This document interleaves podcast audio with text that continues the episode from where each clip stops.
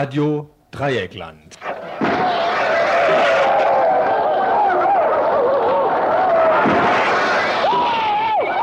Tagesinfo.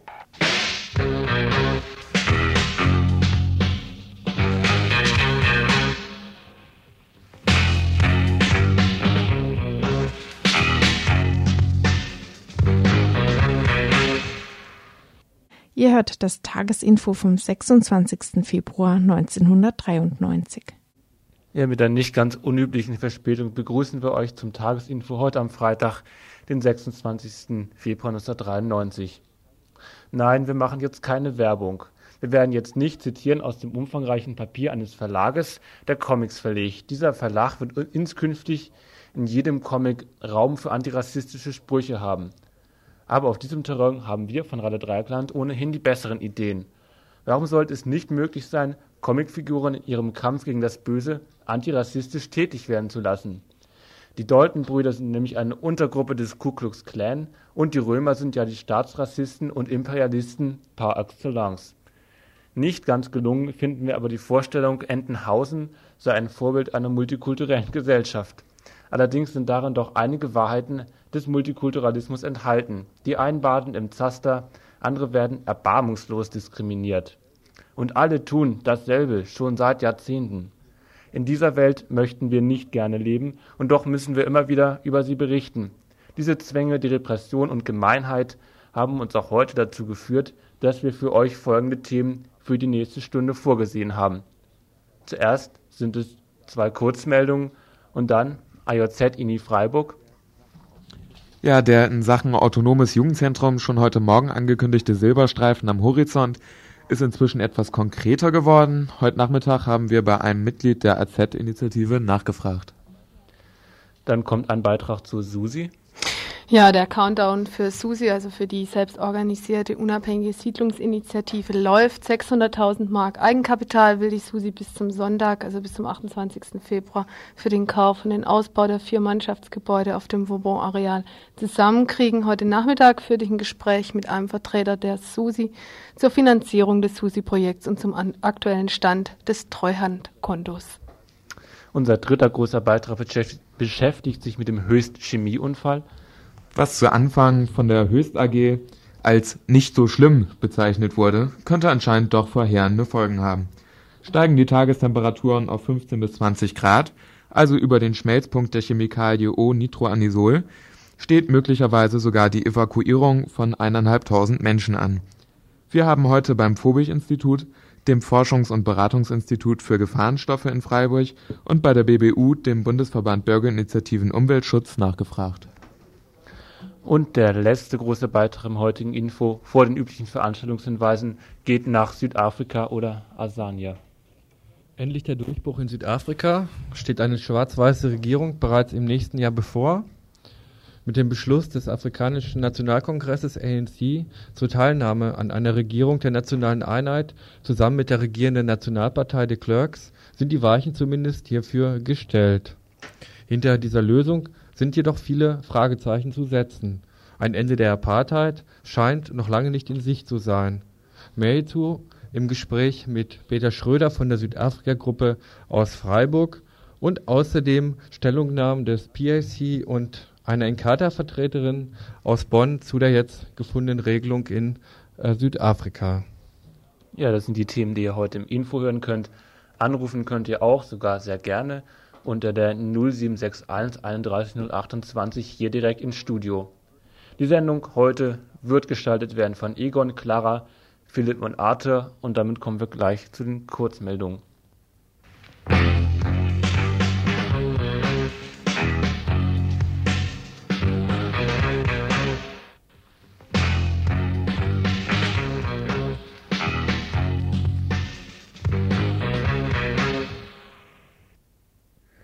Am heutigen Freitag sind fünf Jahre Knastaufenthalt der Gefangenen aus dem antiimperialistischen Widerstand Michael Dietiker und Bernhard Rosenkötter rum.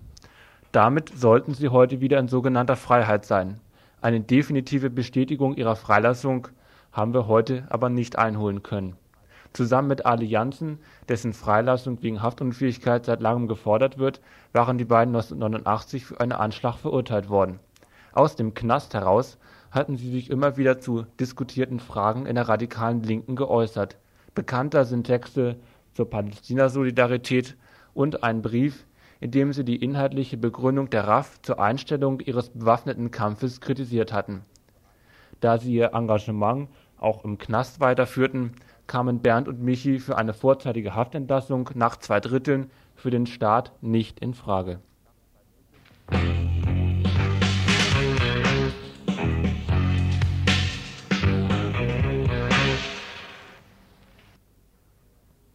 Auch wenn es sich manchmal nicht so liest oder anhört, Antifaschismus kann Hand und Fuß haben. Diesen Eindruck erweckt zumindest ein Blick in den Aktionskalender der Frankfurter Antifaschistischen und Antirassistischen Aktionswoche, die heute Abend beginnt. Rund ein Dutzend Gruppen starten in der Woche vor den hessischen Kommunalwahlen täglich mehrere Aktionen mit öffentlichkeitswirksamem Charakter. Die Wahlen sind dabei eher der Aufhänger für das Bündnis. Es wird mit dem Einzug der Republikaner in den Frankfurter Römer und andere Stadträte gerechnet. In Frankfurt können aber immerhin fast ein Drittel der Bürgerinnen und Bürger nicht an den Wahlen teilnehmen, da sie nicht deutscher Herkunft sind. Am Wahlsonntag, den 7. März, gibt es ab 18 Uhr einen Rummel am Römer, eine offene Aktion, die den in den Römer einziehenden Parteien ein anderes Bild von Öffentlichkeit demonstrieren soll. Montagnachmittag werden in ganz Frankfurt Gruppen mit Kleister und Pinseln ausschwärmen, um das Straßenbild um einige rassistische, sexistische und faschistische Sprüche ärmer zu machen. Ein Beispiel nur für die zahlreichen Aktionen, mit denen in Frankfurt dem Motto der Aktionswoche Nachdruck verliehen werden soll. Machen wir aus den antirassistischen Initiativen den antirassistischen Alltag. hört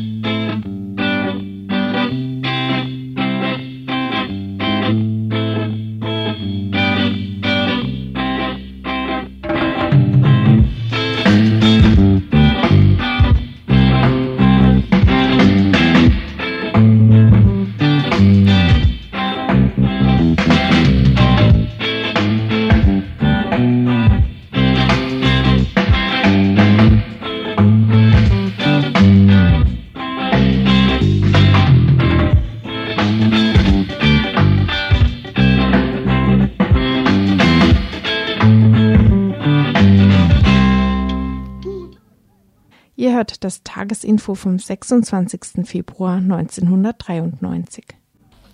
Es tut sich was in Sachen autonomes Zentrum. Nachdem sich die Initiative für ein autonomes Zentrum mit ihnen in Verbindung gesetzt hatte, stellten die Grünen linke Liste und einige SPD-Frauen eine Nachfrage im Stadtrat an. Auf die erste Frage, nämlich ob die Stadt überhaupt ein autonomes Zentrum wünsche, herrschte sogar Konsens. Ja, die Stadt will ein IOZ. Bei der zweiten Frage, wie die Stadt ein solches Zentrum verwirklichen möchte, wurde es etwas komplizierter. Es fehlen konkrete Vorschläge für geeignete Häuser, hieß es. Dazu eine Unterstützerin der AZ-INI. Es gab von uns aus immer wieder konkrete Vorschläge zwecks Häuser. Das Problem an der ganzen Geschichte ist nur, bis wir mitkriegen, dass ein Haus leer steht und nicht, ähm, oder jetzt halt wirklich jetzt leer steht, dann, bis wir das dann äußern, ist es wieder verteilt. Und wenn sie halt irgendwelche Scheinverteilungen machen oder sowas. In Verbindung mit dem Antrag im Stadtrat schlägt die AZ in Ihnen nun ein weiteres Haus vor. Was wir jetzt gerade anfixieren, ist das nur 37 auf dem Vauban-Gelände. Mhm. Und zwar mit dem Kindergarten zusammen. Und mit dem Kindergarten haben wir so weit geredet, die fänden es okay und wir finden es auch okay mit dem Kindergarten. Und das versuchen wir jetzt halt mal anzugehen. Wollen uns aber halt also zwei, zwei oder mehr gleisig fahren auf jeden Fall, dass wir sagen, wenn nur 37 nicht, dann gibt es für uns auf jeden Fall noch andere Häuser, wo wir uns vorstellen könnten, dass wir reingehen. Ein Problem bei der eventuellen Nutzung des Vauban-Hauses würde sich in den Mietforderungen der Stadt stellen. Diese will nämlich 3 Mark pro Quadratmeter, was in diesem Fall eine monatliche Miete von 2.000 bis 3.000 Mark ausmachen würde. Diese aufzubringen, dürfte für die AZ-INI sehr schwer sein, sie wäre auf die Unterstützung vieler anderer Gruppen angewiesen, wie es derzeit im Infoladen praktiziert wird. Und das nächste, was halt jetzt halt dann läuft, ist, dass am 2. oder am 6. März kommt jetzt wieder ein neuer Antrag mit rein in den Stadtrat. Also die linke Liste, also mit da haben wir halt geredet mit dem Ulrich Veit irgendwie Und der hat gemeint, dass jetzt halt auf jeden Fall versuchen, bei jeder Stadtratssitzung mit dem Thema einfach vorne hinzusitzen und sagen, ja, hallo, hier gibt es immer noch die Forderung nach dem AZ. Einfach, dass die einfach nicht mehr ausbüchsen können. Und da dazu haben wir jetzt halt ein Finanzierungs- und ein Kulturkonzept gemacht. Und da sind wir dann gespannt, was die da dazu meinen. Ein Hindernis könnte sein, dass die beiden besagten Häuser, die auch das Filetstück Böhmes genannt werden, genau im Zentrum des Vauban-Areals liegen, nämlich zwischen den Häusern des Susi-Projekts und dem Schnellabschiebelager. Wir können also gespannt sein auf den 2. bzw. 16. März, an dem das Thema AZ wieder im Stadtrat zur Sprache kommen soll. Bis dahin gibt es noch, wie immer, die regelmäßigen Termine der Initiative für ein autonomes Zentrum. Und da haben wir jetzt montags ab 8 haben wir ähm, gemischtes Strich-Männerplenum und mittwochs ab halb neun haben wir Frauenplenum, Fratz. Mhm. Und wo? Kannst du noch sagen? Alles, alles bei dem Infoladen. Und, ja, äh, ja kann, kann man ja noch sagen, dass halt neue Leute, die Lust hätten, da nochmal reinzuschnuppern, auf jeden Fall vorbeikommen können. Auch halt jetzt speziell auf Frauen irgendwie, seit es eine Frauen-AZ-Gruppe gibt. Bleibt noch zu ergänzen der Termin des AZ-Cafés, das regelmäßig stattfindet am Samstag um 18.30 Uhr im Infoladen in der Klarerstraße 73. Ihr hört das Tagesinfo vom 26. Februar 1993. thank you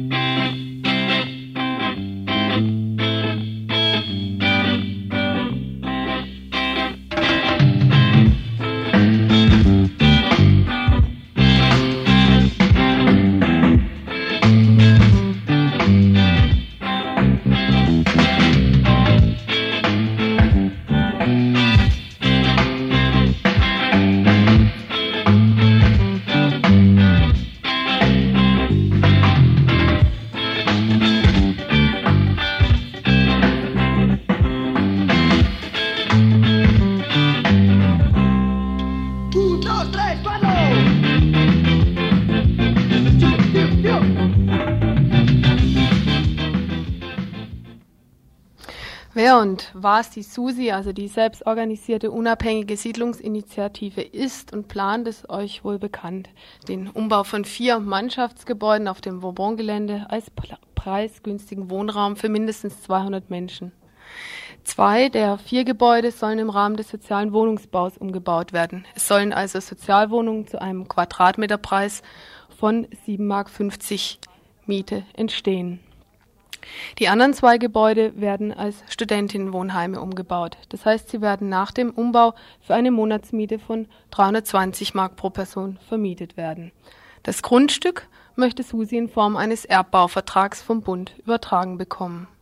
Für den Kauf der vier Gebäude müssen 3,2 Millionen D-Mark aufgebracht werden. 20 Prozent davon, also 600.000 Mark, muss die SUSI als sogenanntes Eigenkapital gegenüber der Oberfinanzdirektion und den Banken als Eigenfinanzierung zusammenbekommen. Und die braucht SUSI bis übermorgen, das heißt also bis Sonntag, auf dem Treuhandkonto, allerspätestens bis zum 31. März. Die dann noch fehlenden 80 Prozent werden durch sogenannte Kapitalmarktdarlehen, also durch Bankkredite zusammengetragen. Ziemlich sicher sind den Leuten von der SUSI auf jeden Fall schon Fördergelder in Höhe von etwa 4,2 Millionen D-Mark der Landeskreditbank für den Umbau der zwei Sozialwohnungsgebäude und ein Kredit über 200.000 D-Mark der GLS Bank. Es tut sich einiges und einiges mehr. Trotzdem hängt vieles und und vor allem die weiteren entscheidenden Verhandlungen mit dem Wissenschaftsministerium und mit den verschiedenen kreditgebenden Banken von der finanziellen Unterstützung und da natürlich damit auch von der ideell politischen Unterstützung möglichst vieler Leute ab, also auch von euch. Im Studio war heute Nachmittag von der Susi der Mark, dem ich tausend Fragen stellte, worauf ihr nun einige Antworten hört. Meine erste Frage war natürlich, wie viele Spenden, Darlehen, Einlagen und Bürgschaften bis jetzt schon eingegangen sind.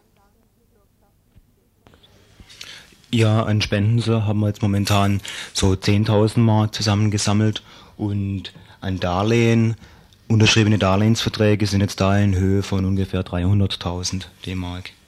Einlagen, da haben wir das Problem, dass äh, ein Vertrag über Einlagen erst unterschrieben werden kann, wenn unsere Susi GmbH gegründet ist. Vorher nicht. Ähm, die Bürgschaften, da sind wir momentan dran, Bürgen zu sammeln, die bereit sind, äh, für jeweils 5000 Mark für Susi zu bürgen. Die Bürgschaften, die laufen dann über die GLS Bank, die ist bereit, uns einen Kredit über 200.000 Mark zu geben, wenn wir 40 Bürgen a 5.000 Mark zusammenkriegen. Mhm. Ja, der, die Deadline ist der 28. Februar. Was passiert denn, wenn ihr die 600.000 Mark nicht bis Sonntag zusammenkriegt? Ja, der 28. Februar, den haben wir in unserer Finanzierungskampagne angesetzt, äh, wohl wissend, dass auch viele Leute erst äh, so im Nachhinein kommen. Also unser Termin, unser wichtiger Termin mit der Oberfinanzdirektion als Eigentümerin des Geländes, der ist angesetzt Ende März, am 31.03. Bis dahin müssen wir Ergebnisse auf den Tisch legen. Deshalb haben wir jetzt auch noch die Möglichkeit, die ganze Kampagne zwei bis drei Wochen zu verlängern. Also wenn jetzt noch Menschen kommen, um noch ihr Darlehen zu geben, dann ist das auch durchaus noch möglich. Aber spätestens bis zum bis bis Ende ab März muss es da sein. Welches Risiko gehen denn Darlehensgeber und Geberinnen eigentlich ein, wenn sie euch das Geld leihen? Natürlich wird das Risiko, uns das Geld zu geben, größer sein, als wenn man es irgendwie auf eine Sparkasse legt oder Volksbank. Aber andererseits ist es bei uns natürlich auch äh, sinnvoller, verwendet. Und unsere Sicherheiten, die wir bieten können, sind zum einen die Mieteinnahmen, die größenordnungsmäßig 700.000 D-Mark pro Jahr betragen, äh, wo wir unsere Darlehen zurückzahlen können. Und andererseits werden ja viele Leute am Umbau arbeiten und durch den Umbau an sich wird ja der ganze Wert des Gebäude, der Gebäude steigen und auch der, der Boden an sich wird ja einen Wert gewinnen, so dass wir auf jeden Fall die Sicherheiten in der Hinsicht haben. Ja, ich hoffe, dass ihr jetzt bis nächsten Sonntag die 600.000 Mark zusammenkriegt. Was wird denn dann der nächste Schritt sein? Beziehungsweise was, an was, an was hängt es jetzt noch? Ja, es hängt zum einen daran, dass wir noch auf die Entscheidung der Landeskreditbank warten, die voraussichtlich Mitte, Ende März fallen wird. Andererseits das Wissenschaftsministerium, was uns die Zuschüsse geben soll für einen studentischen Wohnungsbau, noch überhaupt nicht klar gesagt hat, wie sie sich entscheiden wird. Also es ist noch ein offenes Blatt. Die Landeskreditbank hat euch aber jetzt schon ähm, die Gelder bewilligt. Nee, bewilligt kann man nicht sagen. Also das muss alles noch an Vorstand und es noch, muss noch mit dem Wirtschaftsministerium abgeklärt werden. Und die letztendliche Bewilligung wird erst Juni, Juli kommen, aber ein Vorentscheid, wie gesagt, werden wir wohl mit dem März, Ende März erwarten können. Kannst du vielleicht noch ein bisschen erklären, was diese Eigenleistung oder die sogenannte oder von euch sogenannte Muskelhypothek für eine Rolle spielt? Die spielt in unserem Projekt eine sehr große Rolle, da wir ja außer dem, was wir jetzt durch die Geldgeberinnen und Geldgeber zusammensammeln, also diese 600.000 Mark, überhaupt kein Barkapital vorweisen können. Und, und unser einziges Kapital, unsere Muskelhypothek, die die Arbeit der Beteiligten selber ist, der Bewohnerinnen und Bewohner, die später einziehen wollen. Und diese Eigenleistung, die bemisst sich daran, um wie viel wir billiger sind als normaler gewerblicher Betrieb, der das machen würde. Wir bilden Bautrupps und durch die Arbeit der Bautrupps wird das Ganze in Eigenleistung fertiggestellt. Und die Landeskreditbank hat diese Eigenleistung als Kapital, als Eigenkapital anerkannt? Ja, die Landeskreditbank hat geprüft, ob und inwieweit die Höhe unserer Eigenleistung, die wir ansetzen, richtig ist oder nachvollziehbar ist. Und zu diesem Zweck hat sie von uns auch verlangt, dass wir eine Liste mit den zukünftigen Handwerkerinnen und Handwerkern bringen müß, mussten, um nachzuweisen, dass wir auch die nötigen Fachkräfte haben, um sowas zu bewerkstelligen. Mhm. Und äh, das Ergebnis momentan sieht so aus, dass die Landeskreditbank diese Eigenleistung anerkennt. Mhm. Jetzt nochmal zurück zu den 600.000 Mark. Welche, die sind doch auch irgendwie eine Sicherheit gegenüber anderen Banken, von denen ihr Kredite haben wollt, also zum Beispiel von der Ökobank oder der GLS Bank. Ja, also diese 600.000 Mark werden auch ähm, sehr ausschlaggebend dafür sein, ob unsere Verhandlungen auch mit der Oberfinanzdirektion als Eigentümerin und mit den anderen Banken, mit der Ökobank und mit der LAGRA erfolgreich sein werden. Also die Verhandlungsposition wird durch die 600.000 Mark um einiges verbessert. Okay, für morgen habt ihr für 14 Uhr ein Fest geplant auf dem Vauban-Gelände. In welchem Haus wird es stattfinden? Ja, das Fest, das beginnt um 14 Uhr und es findet statt im dritten Haus, nach, also Haupteingang, drittes Haus rechts. Äh, tagsüber ist ein Ge Programm geboten, da gibt es ein Clowntheater, ein Puppentheater, das Varieté Subito wird spielen, eine Tombola, Wurfbude, Sackschlagen, ein Kinderprogramm, Dia-Show zu Susi und eine Infothek, um nochmal auf unsere Finanzierungskampagne hinzuweisen, nochmal über Susi zu informieren. Und es gibt auch noch die Möglichkeit, dort Darlehensverträge auszufüllen. Es ist ein Bundesprogramm geboten. Es laufen auch Filme und abends wird es dann weitergehen mit einem Feuerjongleur, mit einer Capoeira-Vorführung, Irish Folk Band, einer Band aus Konstanz, die heißt Delgado. Es wird Discos geben, eine Frauen- und Lesben-Disco, eine Disco anschließend zu dieser Band und noch äh, ein Happening von äh, Fresh Fruit Production, die wird nach dem Motto House Meets Africa eine House Party geben mit Vernissage und ja, einem bunten Programm. Ja. Momentan stehen wir noch vor dem Problem, dass äh, die Stadtverwaltung uns das nur bis 22 Uhr genehmigt hat. Wir hoffen, dass wir noch bis Samstag äh, die Genehmigung verlängert kriegen. Okay, ich danke dir, dass du ins Studio gekommen bist. Ja, bitte. Ja, und wer jetzt sofort noch mehr Informationen über die SUSI, über das Umbauvorhaben oder die Möglichkeit der Spende, der Einlage oder des Darlehens haben möchte, der kann den Norbert Preußner anrufen unter der Telefonnummer 0761 47 21 55 47 21 55 oder natürlich hier auch im Studio unter der Telefonnummer der bekannten 31028. Hier könnt ihr auch noch die genauen Spendenkonto und das, die, die Kontonummer des Treuhandkontos erfahren. Ihr hört das Tagesinfo vom 26. Februar 1993.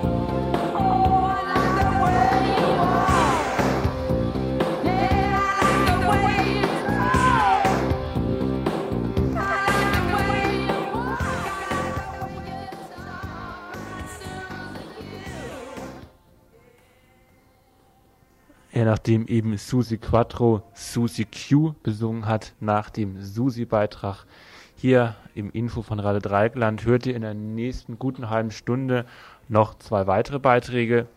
Ein Beitrag, der sich nochmal mit dem Chemieunfall bei Höchst beschäftigt und dann einen längeren Beitrag, der sich mit der aktuellen Verhandlungssituation in Südafrika, Asania und den Reaktionen von Organisationen von dort beschäftigen wird. Höchst und kein Ende. Und wieder beginnt das ganze Katastrophenszenario von neuem, wie wir es auch schon von den Fällen Sandos und Seveso kennen. Mit diesem Unfall wird uns mal wieder aufs Neue die Gefährlichkeit von unzureichend geschützten Chemieunternehmen vor Augen geführt. Es wird eine weitere Woche lang über ähnliche Unglücke berichtet werden. Ja, tatsächlich ist im Höchstunternehmen bereits am Mittwoch schon wieder das Austreten einer Chlordioxidwolke gemeldet worden. Und in ein paar Wochen wird sich niemand, außer den unmittelbar Geschädigten, mehr an die Sache erinnern. Um dem Höchstkonzern wenigstens etwas auf den Fersen zu bleiben, hat der Bundesverband Bürgerinitiativen Umweltschutz e.V. BBU am Mittwoch Strafanzeige gestellt wegen, so ein Sprecher der Bürgerinitiative, äh, wegen des Verdachtes auf Verstoß gegen gesetzliche Bestimmungen des Bundesemissionsschutzgesetzes, des Wasserhaushaltsgesetzes äh, und anderer Umweltschutzbestimmungen sowie wegen des Verdachtes auf fahrlässige Körperverletzung. Im Weiteren wird der Höchst AG die Missachtung von Sicherheitsvorkehrungen und die verspätete Meldung über das Schadensereignis vorgeworfen. Zusätzlich seien die vom Chemiewerk im Vorfeld getroffenen Sicherheitsvorkehrungen unvollständig. Es gibt die, die, die Bestimmung der äh, Störfallvorsorge durch eine Störfallanalyse. Und bei der Störfallanalyse hat man dieses Gefahrenmoment nicht erkannt, sodass das gar nicht in die Betriebsvorschrift reingenommen worden ist. Zur Gefährlichkeit des Stoffes. In früheren DIN zur Gefährlichkeit des Stoffes. In früheren Prüfungen nach DIN als unschädlich eingestuft, stellt er sich heute anders dar. Hierzu nochmal der Sprecher der BBU. Äh, zwar war das ein höchst eigenes Gutachten, hat selbst ermittelt, dass der Stoff krebserregend sein kann. Wir haben uns dann noch weiter erkundigt, und zwar im Fobich-Institut, dem Forschungs- und Beratungsinstitut für Gefahrstoffe in Freiburg. Die konnten uns kein abschließendes Ergebnis melden, haben aber auf eine Studie aus den USA verwiesen, die kurz vor dem Abschluss steht und die den Stoff ebenfalls als krebserzeugend und erbschädigend einzustufen scheint. Insgesamt, so Fobich, wisse man sehr häufig sehr wenig über die schädigenden Wirkungen der Chemikalien, die verarbeitet werden, und auf die Frage, ob man daher nicht generell eine Prüfung auf Gesundheitsschädlichkeit für alle Chemikalien einführen müsste, meinte der Fobich-Mitarbeiter. Das ist schon insofern komplex, weil also zum einen ist es absolut utopisch, weil allein so ein, ein Tierversuch für eine Substanz kostet äh, Millionen von Mark. Zum anderen wäre das eine riesen Lawine von Tierversuchen, die man da fordern würde und da bin ich mir auch überhaupt nicht einig, ob ich das will. Äh, und zum dritten ist das natürlich auch so eine Art End-of-Pipe-Denken. Ja, wenn man das jetzt fordern würde. Äh, da spielen noch viele andere Überlegungen zum Umgang mit Chemikalien eine Rolle. Mhm. Die aber natürlich viel weiterführen, ja. Also wie wollen wir umgehen, welche wollen wir denn überhaupt? Ist so eine Frage überhaupt sinnvoll nach dem Wollen oder dirigieren da eben einfach die Marktgesetze, dass das produziert wird und so weiter. thank you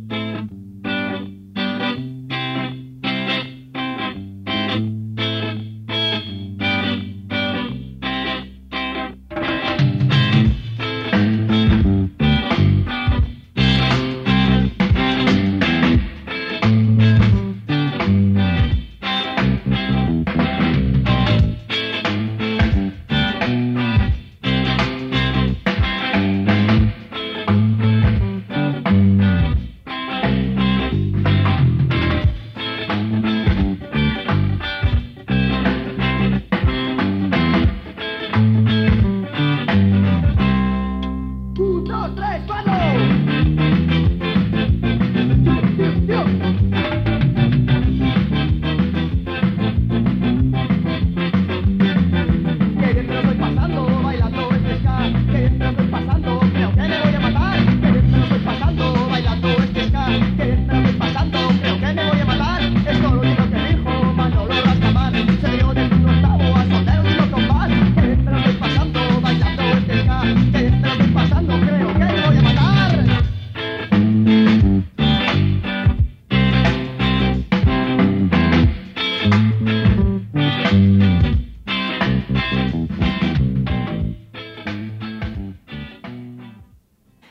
Hört das Tagesinfo vom 26. Februar 1993.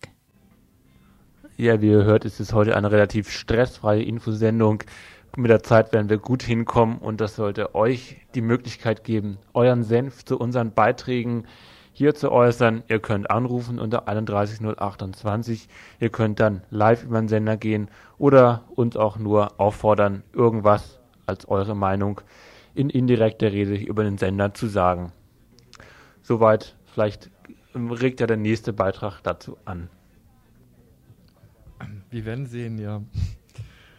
Also Südafrika ist ein Land der Apartheid und des Kolonialismus.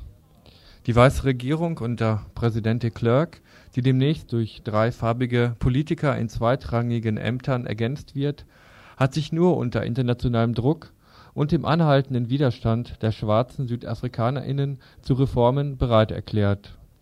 Sie versucht nun, den Reformprozess möglichst lange herauszuzögern und möglichst wenig von ihrer faktischen Macht abzugeben.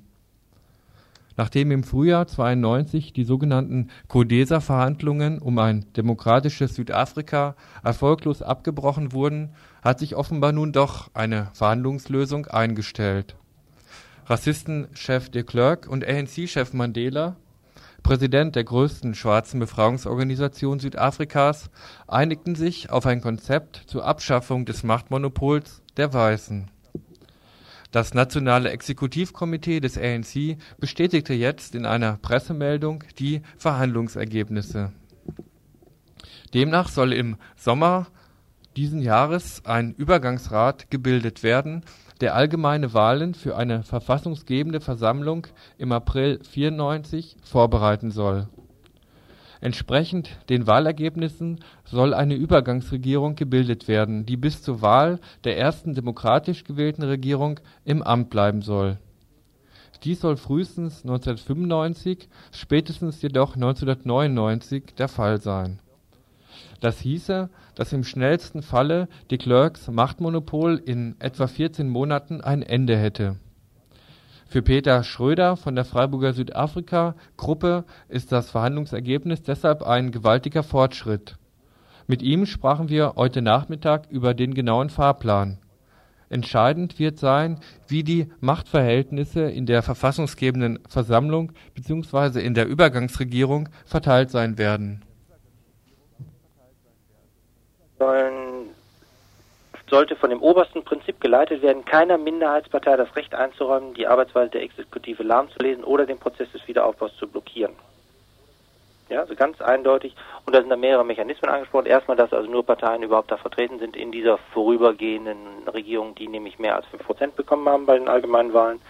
Dass der Präsident mit einer einfachen Mehrheit gewählt wird und dass eben im Zweifelsfall der Präsident zwar Rechte hat, die aber nicht äh, ohne die Zustimmung von zwei Dritteln der, der Mitglieder dieser Versammlung äh, ein, also sprechen dürfen.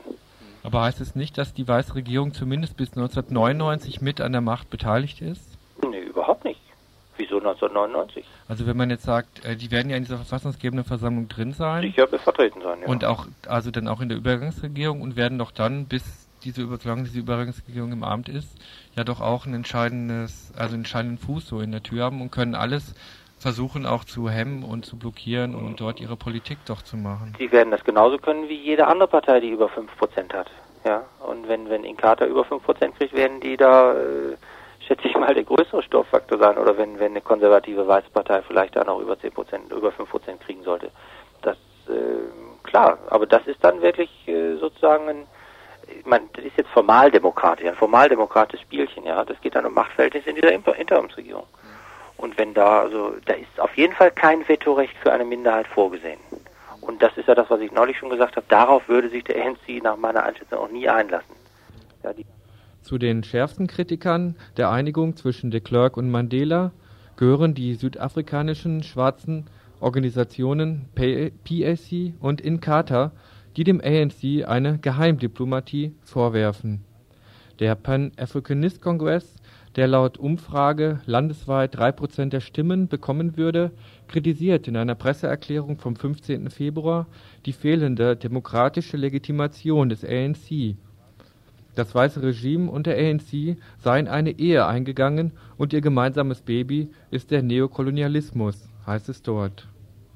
Ebenso wird das Ausklammern der Landreformfrage bemängelt. Dagegen hält Peter Schröder von der Südafrika-Gruppe aus Freiburg die Landfrage für noch völlig offen. Die Landreform äh, ist sozusagen gar nicht Inhalt dieser Geschichte. Ja, das ist also nur, ich verstehe das als eine ganz formale Konstruktion, wie kann der Übergang jetzt stattfinden. Was inhaltlich jetzt die verfassunggebende Versammlung beschließt, nämlich nach den gewählten Mehrheiten, ist eine ganz andere Sache. Die können dann als äh, Teil der Verfassung eine sehr radikale Landreform beschließen. Ja, dass also da irgendwas in der Verfassung drinsteht, wo drin steht, die Ungerechtigkeiten der Vergangenheit müssen in Form einer Landumverteilung äh, ausgeglichen werden oder sowas. Das können die ja machen. Das ist ja überhaupt, also diese Verabredung hat ja mit Inhalten zunächst gar nichts zu tun. Insofern ist auch die Kritik vom PSC völlig unangemessen, finde ich, weil neulich hat ja mal dieser, dieser Anrufer da in der Sendung äh, kritisiert, dass also hier die ANC-Leute hier vom Bergstraße-Institut ausgebildet werden. Die kennen wir, die Leute, die hier äh, sozusagen ausgebildet worden sind. Die sind also sehr, sehr gestandene und, und sehr erfahrene Leute. Die lassen sich hier von konservativen Politikern in Deutschland nichts sagen. Ne? Die hören sich das alles an und machen ihre eigenen Dinge daraus. Ne? Nach Einschätzung von Peter Schröder existieren im Augenblick sowohl sozialdemokratische wie sozialistische Strömungen innerhalb des ANC, wo sehr schwer einzuschätzen ist, welche sich am Ende durchsetzen werden. Ein weiterer Kritiker der Einigung zwischen Nelson Mandela und de Klerk ist der Chef der Zulu-Organisation Inkatha, Buthelezi, der 1975 die Inkatha Freedom Party gründete. Er würde landesweit drei bis sieben Prozent der Stimmen erhalten. Die rechtsgerichtete Zulu-Organisation, die für eine Marktwirtschaft mit sozialen Komponenten und ein föderalistisch strukturiertes Südafrika eintritt, wird sowohl von der Anti-Apartheidsbewegung wie von Menschenrechtsorganisationen wie zum Beispiel Amnesty International für den blutigen Bürgerkrieg zwischen Schwarzen verantwortlich gemacht. Inkatha hat eine Vertreterin in Bonn, Niki Lukas. Von ihr haben wir heute Nachmittag eine Stellungnahme zu den laufenden Verhandlungen erbeten. Inkatha, so machte sie deutlich, lehnt die nun getroffene Vereinbarung ab. Ähm, ich sage es deutlich. Die Inkatha verlangt in dieser Reihenfolge zuerst den Konsens aller betroffenen Parteien und politischen Gruppierungen darüber, was für eine Verfassung wir wollen und dann erst eine Wahl zur Übergangsregierung. Wir sind keineswegs gewillt, ähm, gewillt, eine Übergangsregierung eine Blankoscheck auszustellen über Inhalt der Verfassung. Wenn wir eine Verfassung wollen, die das Papier wert ist, auf dem sie geschrieben wird, dann müssen wir alle beteiligten Gruppen darüber befinden lassen, bevor wir zur Wahl eine Übergangsregierung schreiten. Genau, das jedoch die Wahl einer verfassungsgebenden Versammlung nach dem Modus One Man, One Vote haben de Klerk und Nelson Mandela ja gerade erst beschlossen. Buthelezi, so scheint es, fürchtet eher, dass er die 5%-Klausel nicht überspringen wird. Mit Basisdemokratie hat er wohl wenig im Sinn. Die Vorwürfe, entscheidend für die Morde an ANC-Leuten verantwortlich zu sein und damit quasi als trojanisches Pferd der weißen Rassisten zu fungieren, weist die Inkatha-Vertreterin aus Bonn weit von sich. Tatsache ist für uns, dass wir bei den gegenwärtigen Ausbrüchen der Gewalt die meisten Mitglieder verloren haben. Diese Vorlüste sind dokumentarisch zu belegen. Entsprechendes Material lässt sich, lässt sich bei den Goldstone Commission antworten.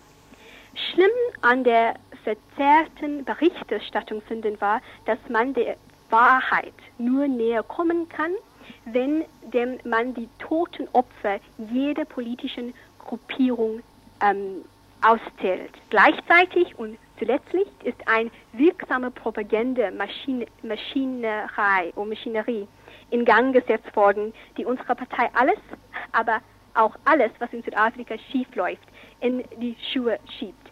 Ähm, und es ist, ja, Amnesty International sagt ein Ding, aber man kann selber nach Südafrika gehen und diese, Dokument, ähm, diese Anlage sehen und, und dann selber erfahren, wie viel ähm, Inkata Menschen getötet sind. Und Anders als Inka Niki Lukas von Inkata sagt, gehören 84 Prozent der Opfer von Gewalttaten dem ANC an. Von 49 größeren Massakern galten 40 dem ANC. Bei einem Fünftel der Massaker konnten die Angreifer identifiziert werden. Davon waren 93,6 Prozent in Katerangriffe. Nach Meinung von Peter Schröder von der Südafrika-Gruppe aus Freiburg spielt in Kater die Rolle des Buhmanns der Regierung. Insofern, als sie die bestehenden Apartheidstrukturen verteidigen und aufrechterhalten wollen, zum Beispiel die Struktur der Homelands. Äh, und das ist also in diesem Beschluss des ANC also nicht in der Form natürlich vorgesehen. Da spricht man zwar von Regionalvertretungen und auch die Wahllisten werden national und regional unterschiedlich aufgestellt werden. Aber äh, so eine Autonomie, wie sich das dieser liebe äh, Verbrecher Buthelese da vorstellt, das ist also sicher nicht mehrheitsfähig in Südafrika und da hat er also auch innerhalb seiner eigenen Partei also durchaus Widerstand. Ne? Ja, der Buthelese spricht ja offen von, er sagt ja, das würde den Bürgerkrieg bedeuten, diese Einigung. Meinst du, das ist eher eine leere Drohung? Ähm, das ist insofern eine leere Drohung, als im Moment äh, Buthelese den Bürgerkrieg führt. Und zwar nicht erst seit gestern, sondern schon seit äh, Ende 1988 und dann 1990 nochmal verschärft. Er ist ja doch derjenige, der, der seine Impis, seine Soldaten da im Moment äh, einsetzt, um alle Oppositionen, gerade die Befreiungsbewegung PSC und ANC zu schwächen. Also Bedeutet die Installierung einer bürgerlichen Demokratie in Südafrika tatsächlich das Ende der Apartheid? Skepsis ist angebracht, ob die weiße Elite tatsächlich im nächsten Jahr die Macht teilen wird. Die Frage der Verfügungsgewalt über die Ökonomie ist dabei noch völlig offen. Die ANC-Führung begibt sich auf jeden Fall auf eine Gratwanderung, zumal dann, wenn sie sich des Rückhalts an der Basis nicht sicher sein kann. Das Eintreten für die Aufhebung von Sanktionen gegen Südafrika könnte sich dann sehr schnell als verfrüht erweisen. Ihr hört das Tagesinfo vom 26. Februar 1993.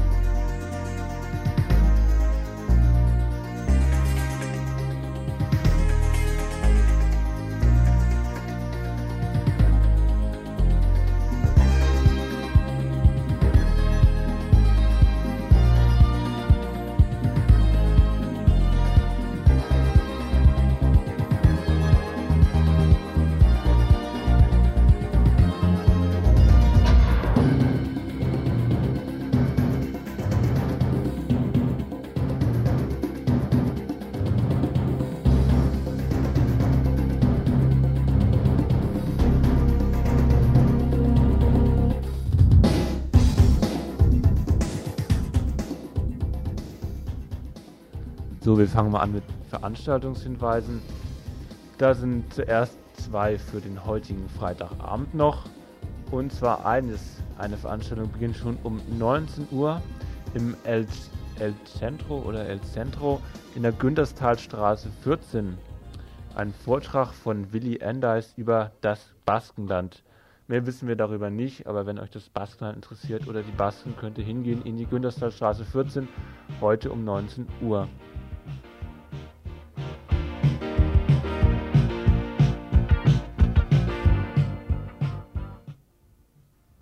So, eine weitere Veranstaltung, die, von der wir nur wissen, dass sie heute Abend stattfinden wird, findet statt im Vorderhaus in der Habsburger Straße 9.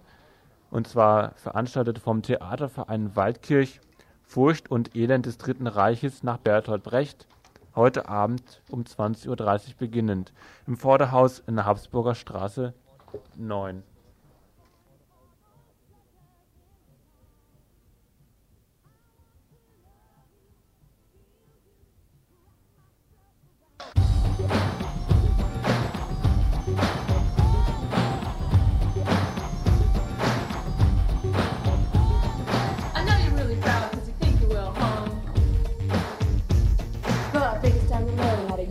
Your.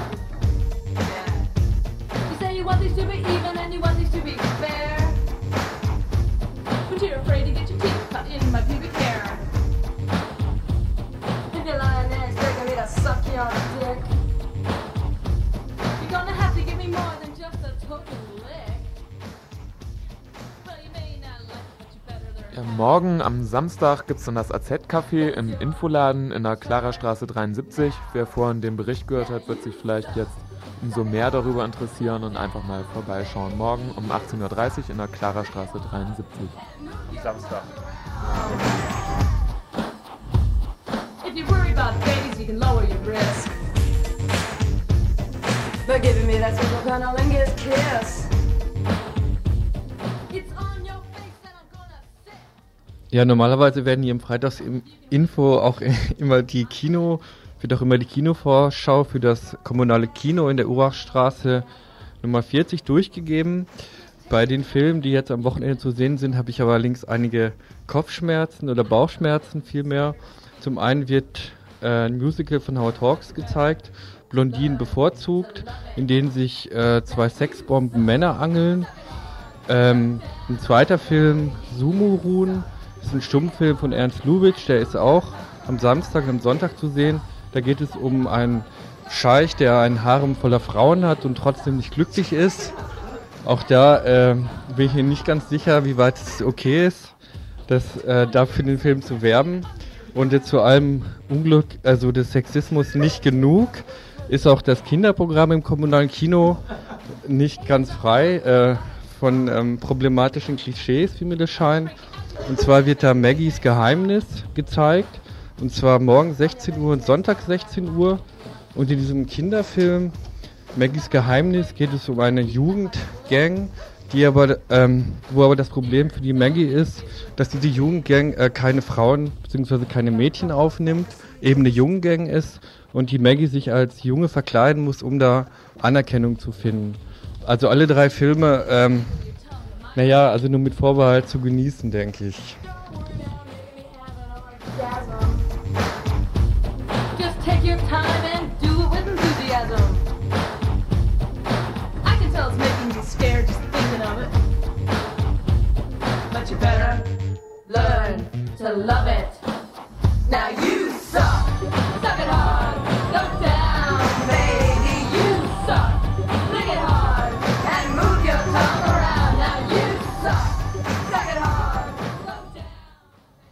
Also ich finde, ihr braucht morgen da also nicht in diese Filme gehen. Morgen Abend könnt ihr aufs Bourbon-Gelände gehen. Da macht die Susi nämlich ähm, ihren Tag der offenen Tür und auch Abend der offenen Tür. Es fängt an ab 14 Uhr mit einem Kinderprogramm und auch mit der Infothek. Das Kinderprogramm, da geht es um Puppentheater, da gibt es ein, Ta Ta na, eine Wurfbude und Sackschlangen ist, wird gespielt und man kann Geschichten hören und mit Salzteig kreativ sein. Es wird auch fürs leibliche Wohl gesorgt. Es gibt einen Coffeeshop und eine Sektbar, also das alles ab 14 Uhr. Dann gibt es zu jeder vollen Stunde eine Dia-Show über die Bonbon-Kaserne in Freiburg und über die Cherisy-Kaserne in Konstanz und anschließend eine Führung durch ein Mannschaftsgebäude. Dann ebenfalls um 14 Uhr die Infothek eben, äh, wer bauen will, braucht Freunde Informationen über Susi-Darlehen, Einlagen und Bürgschaften. Und auch um 14 Uhr eine Tombola. Und dann später noch Irish Folk und ab 21 Uhr dann ein Feuerjongleur und eine Frauen- und Lesben-Disco und Fresh Fruit Production, House Meets Africa. Das Ganze um 21 Uhr und Eintritt ist 7 Mark.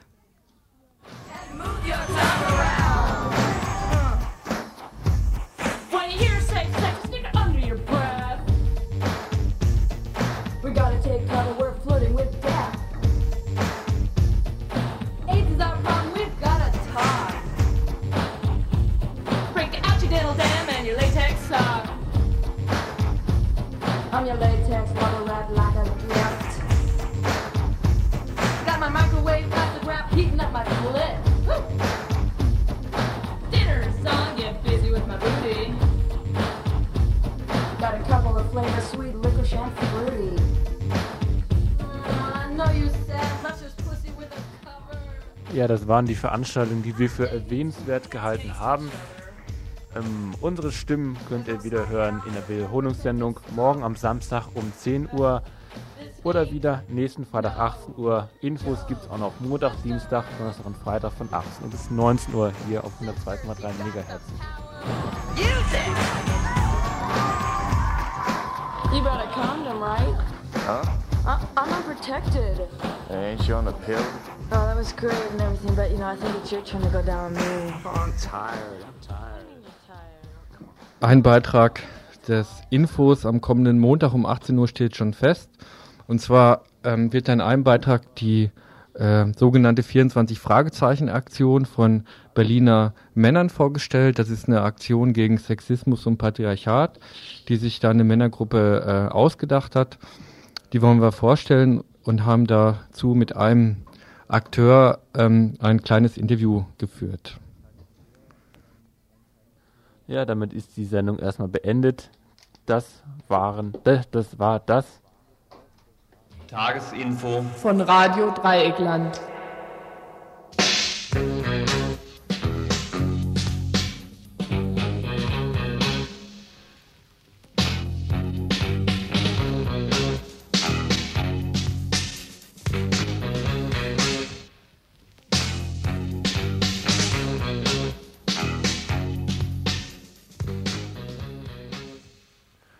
Verlauf des weiteren Programms hier auf RDL könnt ihr noch hören im nachfolgenden die Elswelle? Die Elswelle der Suppenkasper, genau. Die Redaktion aus Waldkirch. Ab 20 Uhr könnt ihr hören die Antifa-Jugend, wenn wir uns nicht sehr irren. Ab 21 Uhr die Frantic Freak Show. Neues aus der Tonträgerszene heißt es dort sehr genau. Music you've never listened to before. Noch genauer. 22.30 Uhr könnt ihr hören Nasty Hogwash und um 24 Uhr Cash from Chaos. Da enthalten ein Gespräch mit Mario, Geschäftsführer des Crash zum Thema, naja, naja, naja, des Crash zum Thema, okay, ihr könnt reinhören ab 24 Uhr.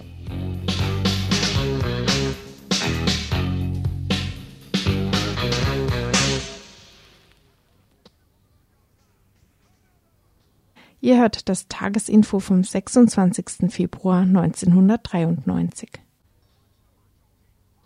Bei den finanziellen Mitteln, die Radio Dreieckland hat, halte ich dieses Konzept wirklich für So ein Gewichse, das kann man doch echt nicht Jetzt lass ihn doch mal ausreden. Ihr redet alle durcheinander. Außerdem wollte ich auch endlich mal was, sagen. Du willst auch was sagen. Du hast ja auch keine Erfahrung in dem Land. Also was ist das denn jetzt hier für eine Diskussion? Hier, guck mal. Lass mich doch mal hier ausreden, ja? Ich rede das dir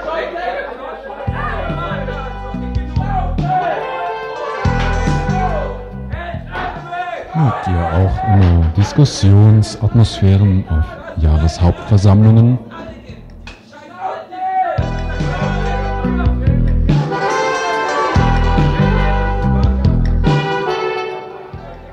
Dann müsst ihr euch unbedingt am 3. März 1993 um 20 Uhr in die Habsburger Straße 9 aufmachen. Prosto słońce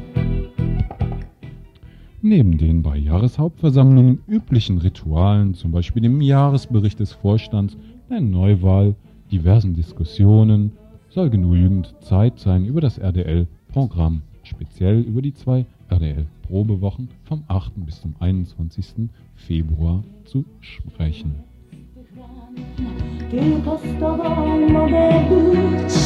Złote tango, złote tango, złote tango w nocy Cały, cały mnie kochany Cały aż do pierwszej krwi. Złote tango, złote tango Tylko ja i ty. Mów mi tylko o miłości. Dobrze mi, tak dobrze mi.